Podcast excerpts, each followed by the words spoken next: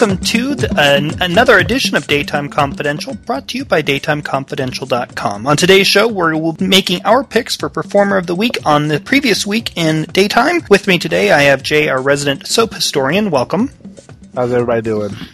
Pretty good, pretty good. Also with us, we have Tina, who is going to be our ABC expert for today's episode. Welcome. Thank you. And representing the CBS side of things is Mike. Welcome. Is Mike still with us? Uh, no. Yes, I'm here. Sorry, I hit a button. My bad. Okay, that sort of That's may what I be get for moving. I'm so sorry. that may be an indication of what type of episode this is going to be. So stay tuned.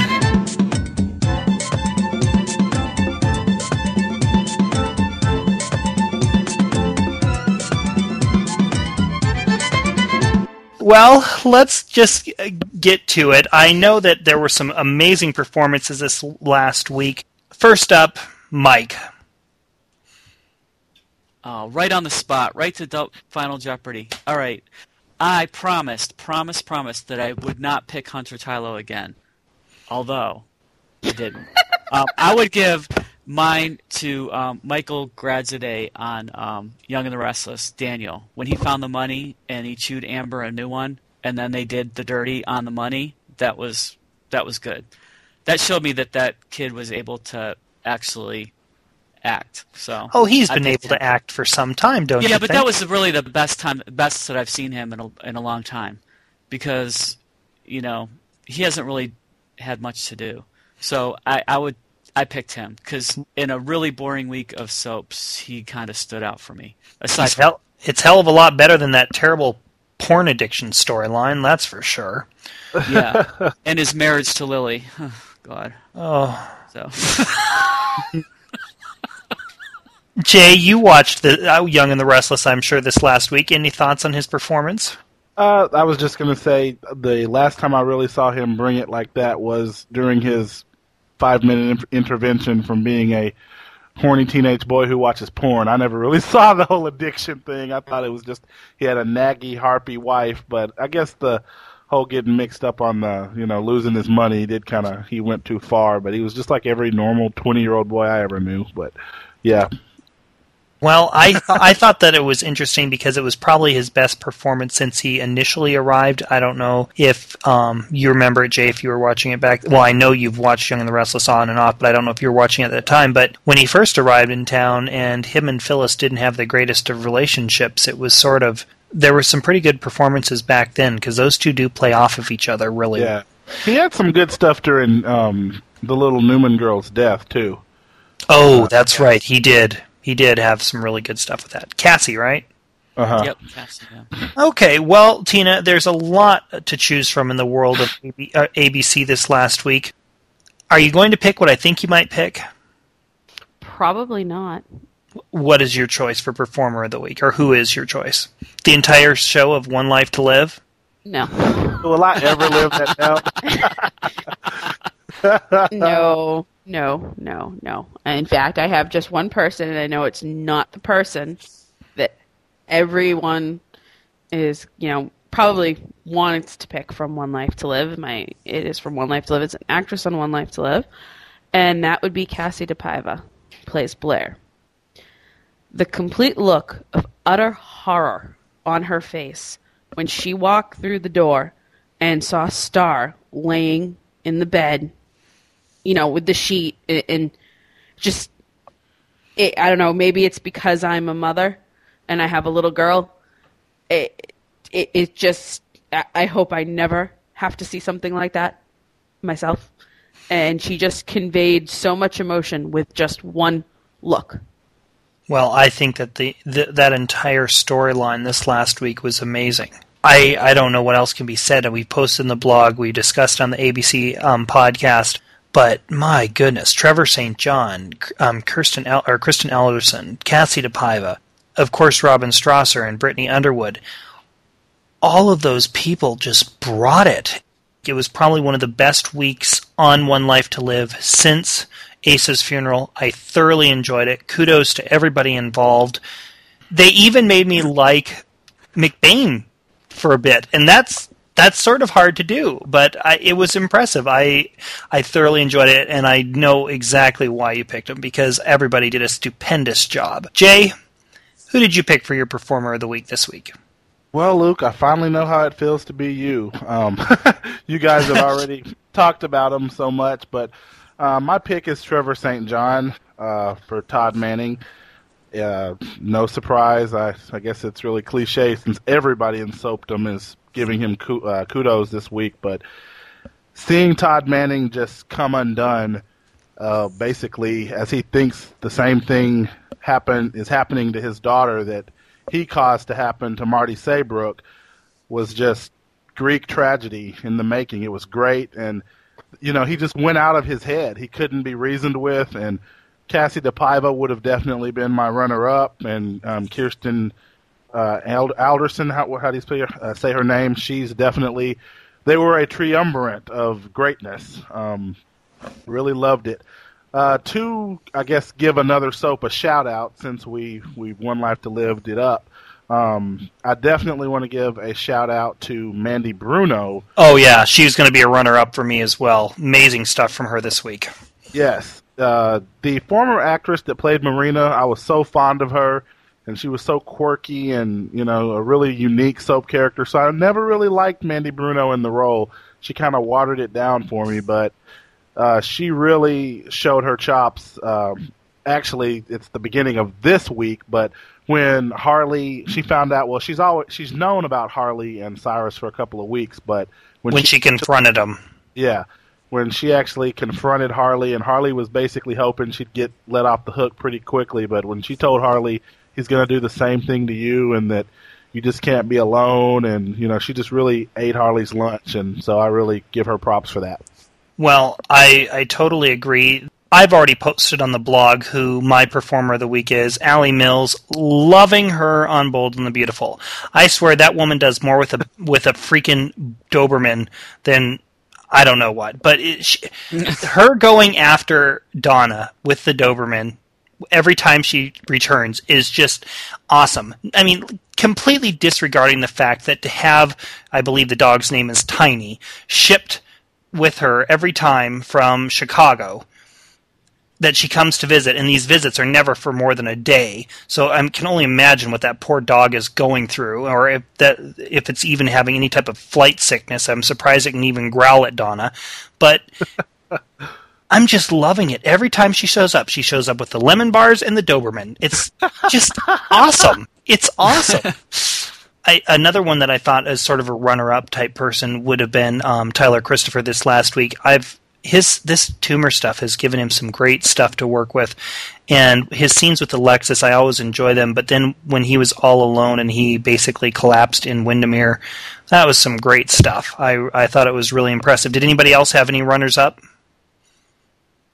My runner-up was, you know, Hunter Tylo. She's the only one that stood out for me again.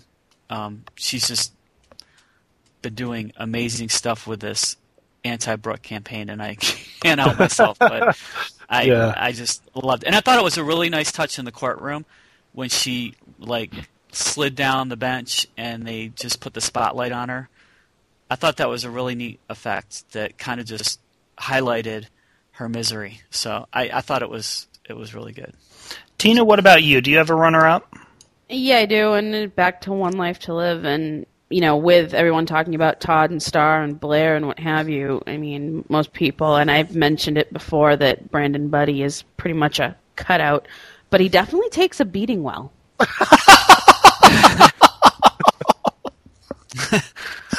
That's just wrong. What? I guess if it's you're going to fool around with really his daughter, you it. better. Well, if you think about it, I mean, that's a big old strapping boy. If he would have fought back, I mean, Todd's pretty skinny. He might would have been in for a, a rumble if the kid wouldn't have been so shocked. But he was in Afterglow. I mean, come on. Afterglow? They never did anything. yes, they did. They had sex. She's lying. Really? Yeah all the soap magazines are reporting it. She, they, well, I know she, that that's what all the spoilers and what have you are reporting, and that blah blah blah blah blah blah blah. But oh no, no, this well, I don't really read spoilers. The soap magazines are all saying that she's lying about it because of fear from mani- maniacal daddy. But yeah, they really well, yeah, because she told Blair that she definitely, you know, they they hadn't gotten that far yet. And see, I and that that's why I've always thought that what we're seeing on screen isn't necessarily the truth because on um, Kirsten Alderson's blog, she's talking about the sex scenes and how they were filmed, and it was a closed set, and um, how they were having the character do it. I mean, we linked to it on the blog. You can go and read it. You can just click on the One Life to Live link and scroll through it until you find it. But I think they had sex too. I really do, and I think that it's just been a cover up. Well, I think that in the end, they, it's probably going to come out that they did, and you know that maybe she's just lying to protect him or what have you. But I don't know. Todd was in such a rage. I'm surprised he didn't go back for a bloody sheet or something. Oh God, like the like the old uh, royal families used to do with the princesses, to make sure the princess was a virgin. Uh, would you be surprised at the way, you know, considering how Todd is reacting? No, yeah. I wouldn't be surprised. No, I wouldn't either. Well, let's discuss the ratings real quick here. Um, Guiding Light had a 2.0, which stayed the same for this week. Um, All My Children dropped to number, or well, dropped 0.2 to 2.0. One Life to Live dropped 0.2 to 2.0. Um, Days of Our Lives dropped 0.3, ouch, that hurts, um, to 2.1. Um, General Hospital is the same at 2.3. As the World Turns is the same at 2.4. Bold and the Beautiful is the same at 3.0, and Young and the Restless is the same at 4.2. If you if you take and th- think about what's happened in the ratings this last week, the biggest thing that took place was Guiding Light and its new filming format. Do you think, uh, according to this here, we, Fridays was a 1.9, which was the lowest day of the week. Do you think that the new filming format will have any impact on the ratings now that we've been a week into it? Do you think that it will do have do enough to catch the attention of things? No, I really don't think it will. I mean, I was talking to a friend of mine who's a long-term Guiding Light fan. She's 65 she hates it. Now, of course, that's not the demographic they're going after, but hey, they're only getting 2.0, so they better try to keep who they have. But I just, I, I don't know. I really don't think this is going to be the magic pill that that you know. I really think we've talked about this before. They need a name superstar to come back and refocus the show around. If anything, though, that what will end up happening though is that this filming style will make it possible for them to stay on on air. Yes, right. It might. That's basically what it comes down to. You know, and I like the filming style. It's no big thing, but I just okay. When Irna Phillips developed Guiding Light and came up with the Brotherhood of Man concept, I definitely, as a soap lover, respect that and find that a beautiful concept. But I think Guiding Light is trying to be a little too hokey with this love can save the world bit as far as the 80s when the soaps became hugely popular, we want lust and love in the afternoon. And I, you know, the hokey brotherhood of man stuff, I don't know if that's going to be, you know, it, it's like watching Providence during the day, you know, with that, you know, I want to see some sex and some glitz and some glamour, you know. That's just, I mean, Guiding Light used to be a lushly glamorous soap with Alexandra draped in jewels and Vanessa and them fighting and arguing and Reva in a skanky red dress. Now everybody's living in these kind of podunk cabins and farmhouses and going to tacky little nail salons. So I don't think that's going to help the ratings. Tina, any thoughts on the ratings, real quick?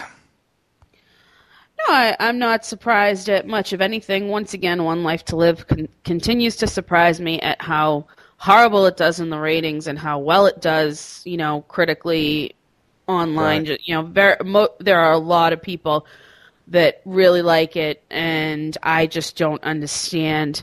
I don't know if it's just how they measure these ratings because it seems like so much, so many more people are watching One Life to Live. Okay, Mike. Um, I was gonna uh, pipe in about Guiding Light. I think their uh, production stuff will work if they can back it up with uh, good stories. I think that people might tune in to see the new style, but if it's the same old schlock, they're going to tune back out again. Um, I also think that their 10 a.m. time slot does not help. They go in at 10 o'clock in the big markets, and um, it's just, you know, if you're taping it, it's fine, but if you're trying to catch a show at 10 a.m., it's too early to watch soap opera at ten o'clock in the morning. So Hey, Well, I will say I think that really has hurt it too. My final thought on the ratings is just going to be the fact that if you look at the ABC soaps in comparison to the other networks, All My Children is down 0.6 from last year. General Hospital is down 0.6 from last year, and One Life to Live is down 0.5.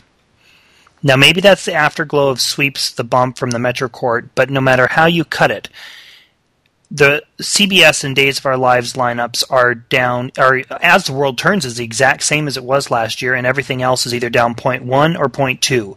And then you look at the ABC lineup, and it's 0.6, 0.5, and 0.6. That says something. I'm not sure what it says, but it says something. You know what? This is what what really makes me feel sad for shows like uh, Guiding Light and Days is that GH is always touted as a hit soap, but if you look at the numbers, they're not really doing that much better than Days or even Guiding Light. But the fact is, ABC gets to make more money because they own their soap, so it doesn't take as much for them to be a hit. But these these soaps that aren't owned by their networks, they have to basically do the impossible to stay on the air, and that's gain three or four hundred thousand more viewers and keep them. And I really think that you know bringing back really popular legacy characters and writing for them well would be the trick to do it. AMC is really botching the the glow that they could have with Debbie and uh, Darnell back because that storyline is so great, but the rest of the show is so schizophrenic. So And on that note, Jade ha- Jay has the last word. We would encourage you to send your emails to podcast at daytimeconfidential.com. Until next time, we thank you for listening. So long, folks. Bye. Bye. I.